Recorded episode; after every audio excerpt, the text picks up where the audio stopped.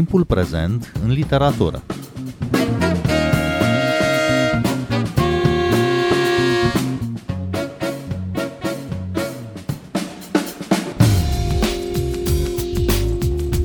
Bine v-am găsit! Eu sunt Adela Greceanu și invitata mea este scriitoarea Laura T. Ilea, doctor în filozofie și în literatură comparată, lector la Departamentul de Literatură Comparată al Universității Babeș-Bolyai din Cluj.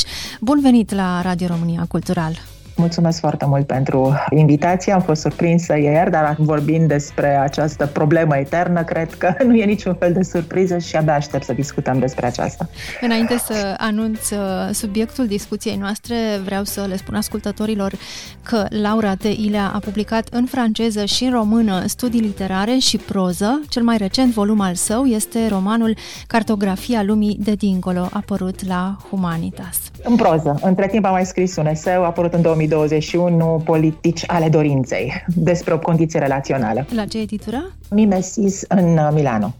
I-am propus uh, Laurei T. Ilea o discuție despre impactul textelor feministe, filozofice, eseistice, teoretice asupra literaturii scrise de femei în România.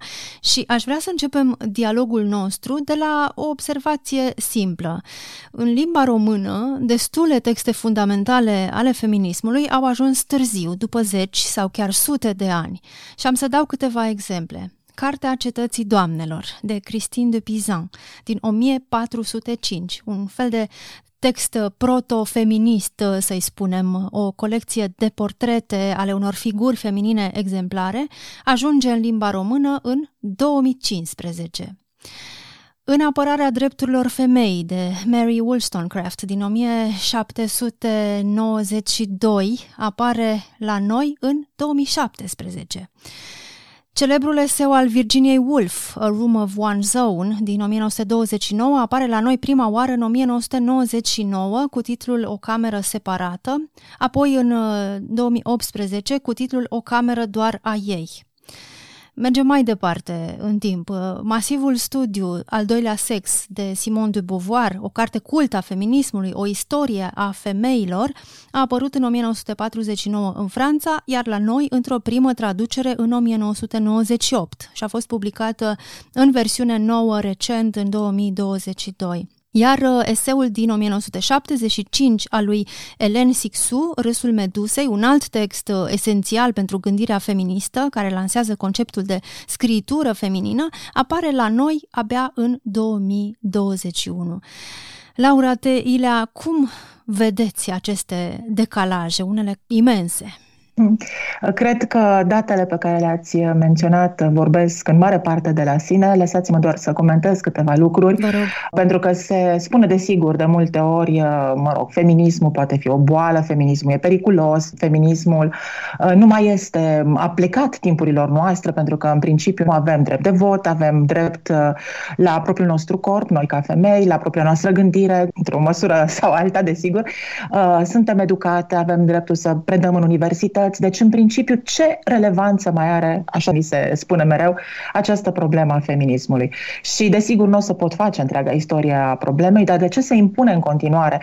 Desigur, Mihaela Miroiu spune la un moment dat, uh, mi-ar plăcea foarte tare ca într-o bună zi să nu mai trebuiască să vorbesc despre aceasta, deci să fie lucrurile atât de, de naturale și acest impetus al femeii să fie atât de ușor acceptabil, încât să nu mai fie nevoie să se vorbească despre feminism. Însă și Simone de Beauvoir, cu care a început cumva acest curent într-o mare parte, mă rog, nu, mergem și mai departe la Christine de Pizan, desigur, și la Mary Wollstonecraft, dar ideea este că ea a teoretizat, a scris cele două volume despre cel de-al doilea sex și, foarte interesant, în continuare, ea, fată deșteaptă care studia la Paris și care cumva era vizibilă prin excepționalismul ei, avea o problemă în a spune că este o susținătoare a feminismului. Abia mult mai târziu, în 1971, deci la o distanță între 1949 și, și 71, susține totuși, da, este o carte care poate fi văzută ca bază a acestui curent. Deci ideea este că, cum să zic, există niște lucruri uh, subversive, există o sufocare, poate, a vocii feminine, care este foarte subversivă și de care nu suntem conștienți atâta vreme când nu suntem provocați sau, în orice caz, nu suntem în fața acestor marcaje culturale. Deci lucrurile circulă cumva subversiv, circulă cumva ca o voce secundă și multe dintre fetele tinere nu reușesc să ajungă la, la conștiința acelei voci care le sufocă propria voce într-o anumită măsură până nu sunt puse în fața acestor texte. Și au un moment în care spun, da, așa stau lucrurile și în principiu mulți ani pe care aș fi putut câștiga din propria mea formare n-ar fi dispărut sau n-ar fi fost uh, puși în umbră dacă aș fi fost mai devreme pusă în legătură cu această mișcare și cu aceste texte. Deci uh, e o întrebare de ce decidenții ale politicilor culturale și decidenții în general ale sferelor educaționale au ajuns atât de târziu la concluzia că aceste texte trebuie să aibă o cale și un, uh, un drum în cultura română. Dar aceste decalaje între momentul în care apar aceste texte în vest, în țările occidentale și momentul în care sunt ele accesibile unui public uh, din România care citește doar în limba română, spun ceva despre unde suntem noi acum în literatura română? Nu vreau să aduc o judecată atât de dură de valoare sau în orice caz, dar ideea este, cred, că există o maturitate a unei uh, culturi sau în orice caz un, un grad de acceptabilitate în rândul celor care decid în cultură și care scriu mai ales, pentru că asta este foarte important. Foarte multe dintre textele pe care le-ați menționat, dincolo, sigur, de egalitate, de vot, de multe alte lucruri și de educație, vorbesc foarte clar despre dreptul femei de a deveni, de a-și împlini posibilurile, să zic așa, și de a se exprima. Deci vorbesc despre această sufocare a vocii care trebuie să iasă din această zonă de întuneric, să zic așa. Deci o anumită maturitate a anumitei culturi se creează și în acel moment aceste texte probabil că devin foarte permeabile. Deci dacă nu a fost uh, posibilă uh, apariția lor la un anumit moment dat, e probabil pentru că această maturitate nu exista. O să vă dau doar un simplu citat și o să vedeți de ce poate părea atât de violent, poate, un lucru atât de banal pentru noi femeile, din Râsul Meduzei, nu pentru că acolo ea detabuizează, Elen Sisu detabuizează și deconstruiește stereotipurile care prezintă corpul femeii ca pe o amenințare, nu? Și poate că ia multă vreme și doar corpul și vocii să nu mai devină o amenințare și spune foarte clar Trebuie ca femeia să se apuce de text, ca și de lume și de istorie, prin propria ei mișcare. Poate că asta e un lucru deranjant în continuare și poate că pur și simplu uh, există un prag de suportabilitate care trebuie trecut așa încât lucrul acesta să fie de la sine înțeles. Mai departe, mai spune într-un alt citat, care e femeia clocotitoare și infinită, căreia scufundată în naivitatea ei, menținută în obscurantism și disprețul de ea însăși, nu i-a fost rușine de puterea ei, care surprinsă și oripilată de agitația fantastică a pasiunilor sale, nu a fost acuzată că ar fi monstruoasă, care simțind agitându-se în ea o dorință amuzantă, spune ea, de a produce ceva nou, nu a crezut că e bolnavă, ori boala ei rușinoasă înseamnă că rezistă morții, că îi dă atâta de furcă. Aici este nivelul la care discutăm lucrurile. Nu pentru că, în principiu, desigur, există texte care vorbesc despre rolul femeii, există în comunism, desigur, multă glorificare a rolului femei, dar al cărei rol? Asta este întrebarea și în ce măsură o femeie atunci când își asumă această pulsiune, nu devine monstruoasă, nu devine bolnavă pentru ea însăși și pentru ceilalți și nu este rușine de această depășire a limitelor, de această transgresiune, de această exprimare de sine care ai proprie până la urmă oricărui creator. Un text valabil și astăzi, în 2023, un text din 1975. Deci lucrurile nu s-au schimbat foarte mult. Dar aș vrea să vă întreb, Laura Ilea, ce rol au aceste texte teoretice, filozofice, deși textul lui Elen Sixu e cumva la granița dintre filozofie și poezie, este un text uh, irigat de poetic. Dar ce rol au aceste texte pentru scritura literară? Cum trec ele în literatură? Sau dacă trec? Întâmplător, la începutul lunii decembrie, am pus un examinator extern la un doctorat uh, la Montreal, la Universitatea de Montreal, care vorbea despre amiciția, despre prietenia dintre Ellen Sixu și Clarice Lispector, despre o scriitoare braziliană care nu s-au cunoscut. Deci au trăit în epoci diferite, mă rog, care au urmat una celelalte. În orice caz, la momentul în care uh, Clarice Lispector descoperă acest imperativ al descoperirii de sine, al vocii proprii, imperativ al vocii feminine care trebuie să existe, viața ei se schimbă radical. Și o spune foarte clar, poate că n-aș fi scris, poate exagerează, nu se poate, știi foarte clar, dar în orice caz, oricare dintre noi, dintre cei care scriem, știm că există acel moment radical, o întâlnire cu un text, cu un om, cu o situație, în general o situație perturbatoare, care trezește în noi această energie a scrisului, a vrea să faci ceva nou pe lumea asta, a vrea să exprimi ceva care n-a mai existat înainte.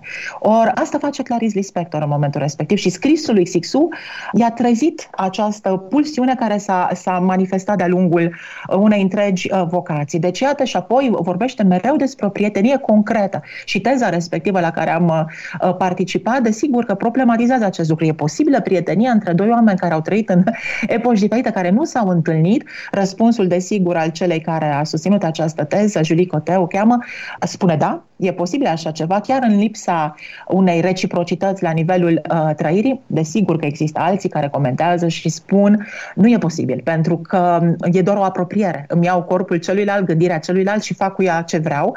Dar până la urmă, gândiți-vă că întreaga cultură, toate timpurile literare, filozofice, de orice altă natură, sunt ca un fel de scrisori pe care le trimitem peste timp și care sperăm uh, cu disperare uneori ca oamenii să ne asculte și ca cineva să poată să regândească și să retrăiască și să readucă la viață lucruri pe care le-am exprimat în decursul unei scurte existențe până la urmă. Orice existență e prea scurtă. Pentru câte scrisori am vrea să scriem în acest fel. Deci da, bineînțeles că există ca un fel de trăire, ca un fel de provocare, ca un fel de reamintire a unor lucruri uh, esențiale.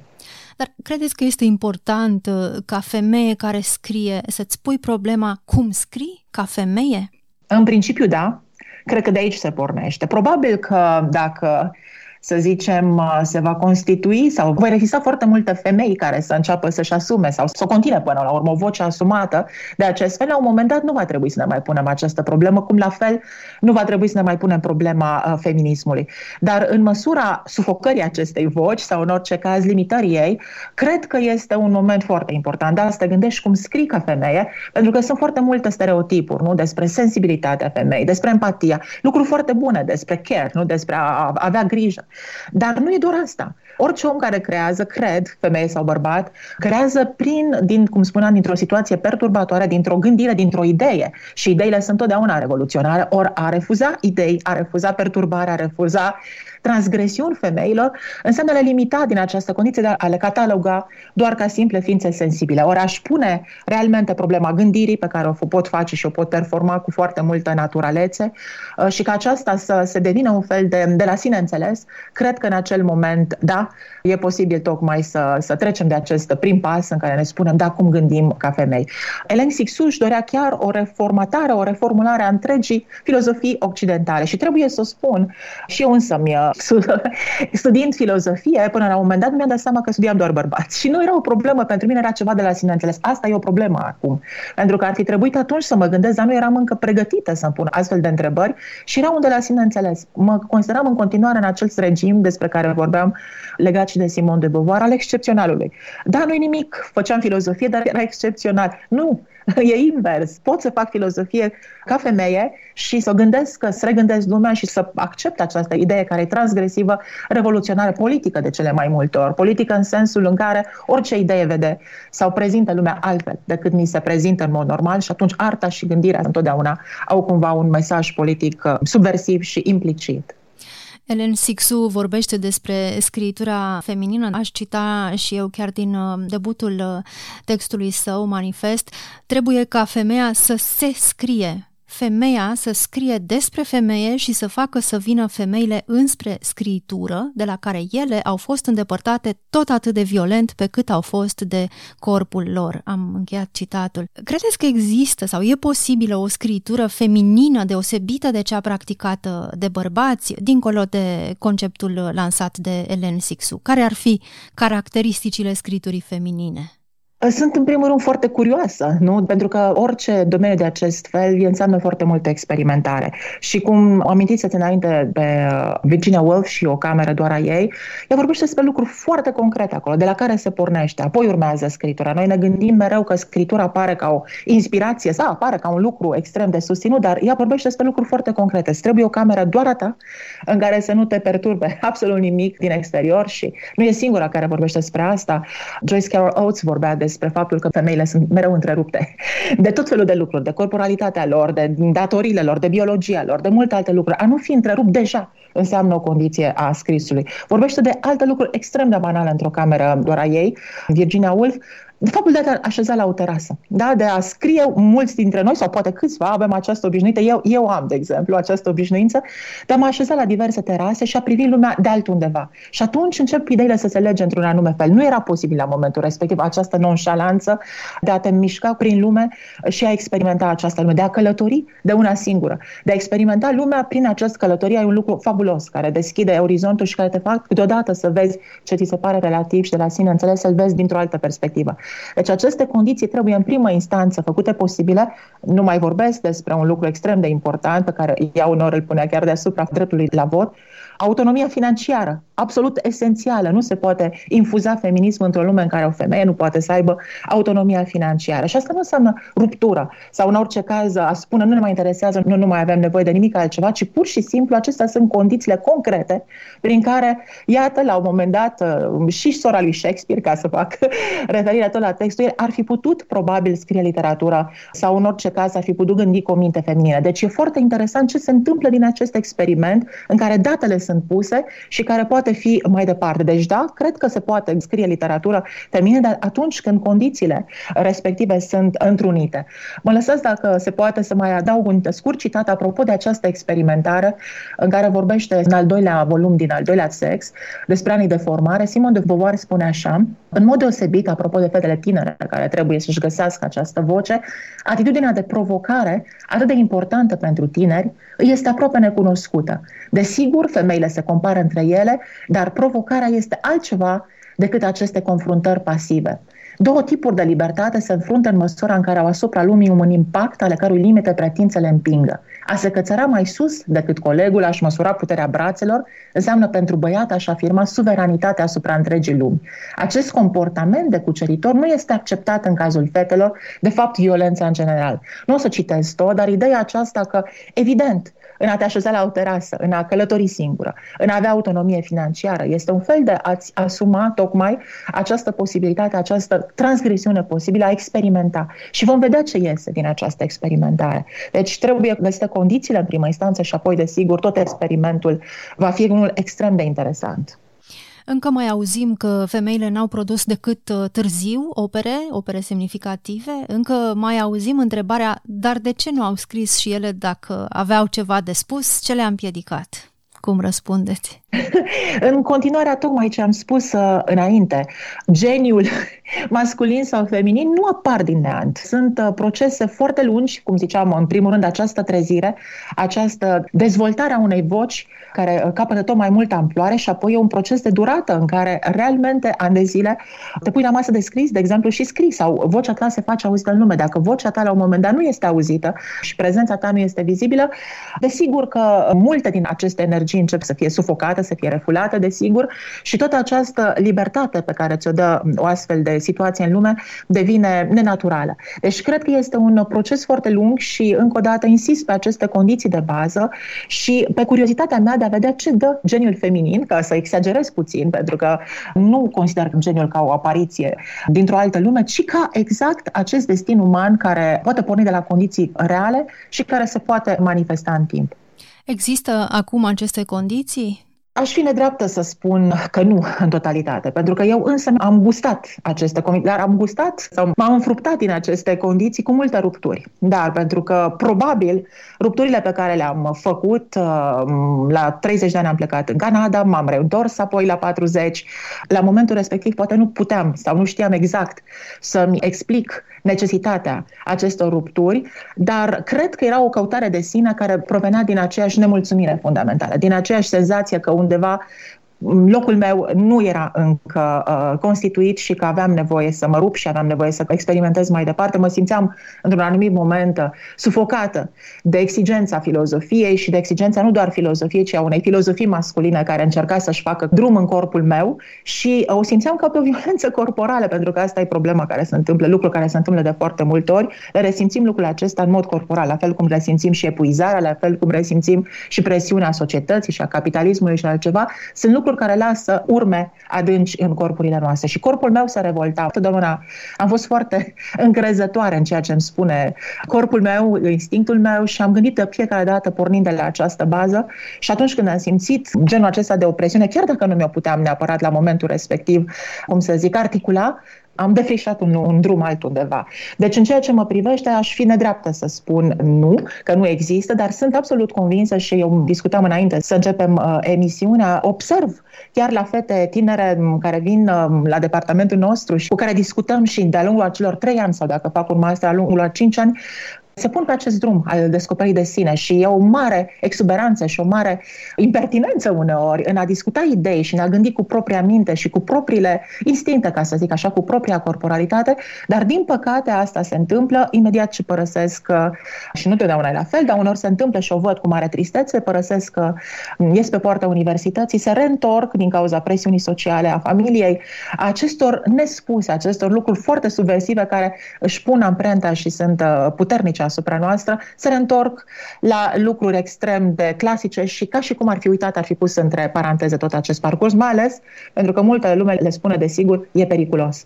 Corpul tău devine periculos, mintea ta devine periculoasă, ești bolnavă, îngrijește-te, tratează-te și încetul cu încetul spunându-ți se asta, desigur că revii la calea dreaptă și de multe ori această cale dreaptă e extrem de tristă atunci când o vedem din această nouă perspectivă. Deci presiunea socială este în continuare mai puternică decât uh, educația universitară în România anului 2023? În anumite cazuri, da, în anumite cazuri nu. Sunt totdeauna fericită atunci când văd că acest impetus rămâne pe baricade și îl văd mai departe continuat, uneori cu tot ce înseamnă el, cu fete care scriu poezie și și-o asumă, sau literatură, sau în orice caz să puse poate în anumite situații într-o postură destul de dificilă, că poate predau, predau în licee și poate există extrem de multe prejudecăți legate de, de profesiunea aceasta și de femeile care fac profesiunea aceasta, dar și în alte cazuri de trist, pentru că observ cum depun armele și cum susțin cauze care mai de care mai extremiste și mai fundamentaliste. Să ne întoarcem la Simone de Beauvoir, una dintre ideile de la care pleacă ea în studiul său masiv din 1949, publicat când ea avea 41 de ani doar. Exact, da. Al doilea sex, o istorie, o adevărată istorie a femeii. Ideea de la care pleacă ea este aceea că femeia a fost considerată celălalt, disprețuită, dar și de temut, mereu în inferioritate în raport cu bărbatul, reperul absolut, mereu în raport cu bărbatul. Asta spune și Virginia Woolf în uh, O cameră doar a ei și are remarcă acest raport mereu, femeia mereu în raport cu, cu bărbatul care e reperul absolut. Acest rol atribuit, desigur, de cei care au făcut uh, și au impus regulile sociale, adică bărbații. Ce impact a avut uh, această idee a lui Simon de Beauvoir că femeia a fost mereu celălalt pentru gândirea de mai târziu, pentru gândirea feministă? Această idee se înscrie, cred că, într-un cerc mai larg care începea să se dezvolte la momentul uh, respectiv, a ceea ce înseamnă normă și a ceea ce înseamnă deviație. Deci, desigur, ce am discutat aici are legătură cu femeia ca deviație, femeia ca celălalt, femeia care se raportează totdeauna la norma, la, la ceea ce este acceptabil și normalizator într-o anumită măsură, dar este vorba ulterior uh, și despre celălalt rasial, în orice caz și despre celelalte lucruri despre care nu se discuta la momentul respectiv. Deci încetul cu încetul, în secolul 20, a apărut această detabuizare a tot ce înseamnă celălalt, a ceea ce înseamnă vulnerabilitate, non-autonomie, a ceea ce înseamnă diferență în mare parte. Și s-a lucrat foarte mult începând de atunci cu ce numeam la momentul respectiv slăbiciune, devianță în orice caz.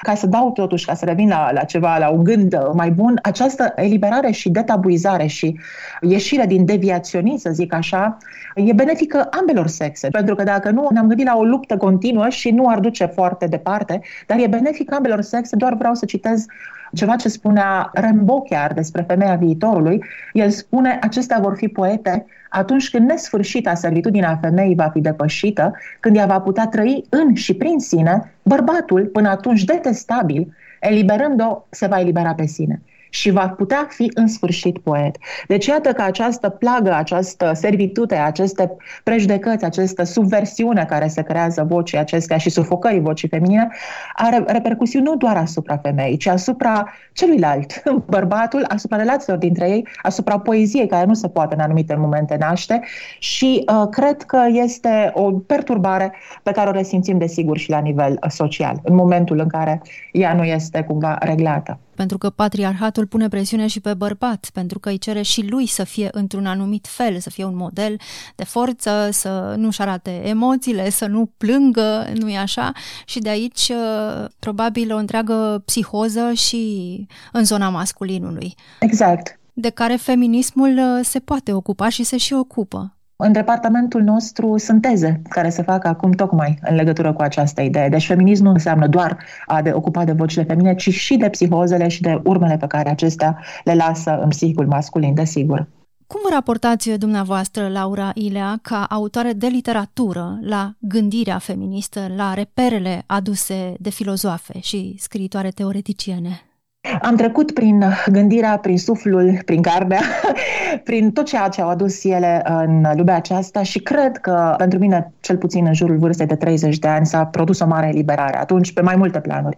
Momentul în care mi-am asumat scrisul, de care exact asta se întâmpla, apropo de ce spunea, scrisul acesta, literatura pe care o fac de atunci, îl vedeam ca, ca secundar față de filozofia pe care o puteam face. Mi-era puțin teamă de ceea ce el ar putea să, să aducă, pentru că prin scris te lansezi într-o zonă complet diferită de cea a, a filozofiei pe care o poți ține totuși în mâini, o poți uh, controla într-o anumită măsură, ori scrisul te împinge mult mai departe. Și cred că am mers pe urmele acestui scris, ajutată fiind de aceste prietenii pe care le-am creat cu femei vii și moarte uh, și cu femei vii, dar acum nu e momentul să le, să le discutăm, dar m-a ajutat foarte mult aceste prietenii fundamentale care s-au creat și aici, în România, și la Montreal și în Franța. Deci pe unde am ajuns, să zic așa, m-am agățat mereu de aceste voci și de aceste energii feminine care mi-au dat curajul să merg mai departe și să-mi găsesc tocmai și să manifest această voce care uneori e foarte deranjantă, mi închipui, pentru un public masculin în mare parte și pentru un public feminin care nu gustă acest gen de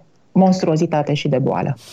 Deci este importantă, încă o dată, solidaritatea feminină. Cred, cred că foarte importantă, mai ales atâta vreme cât această voce, acest geniu feminin va putea să iasă la, la iveală prin experimentare. Laura Teilea, vă mulțumesc tare mult pentru interviu. Vă mulțumesc și eu, o zi bună. Eu sunt Adela Greceanu, cu bine, pe curând.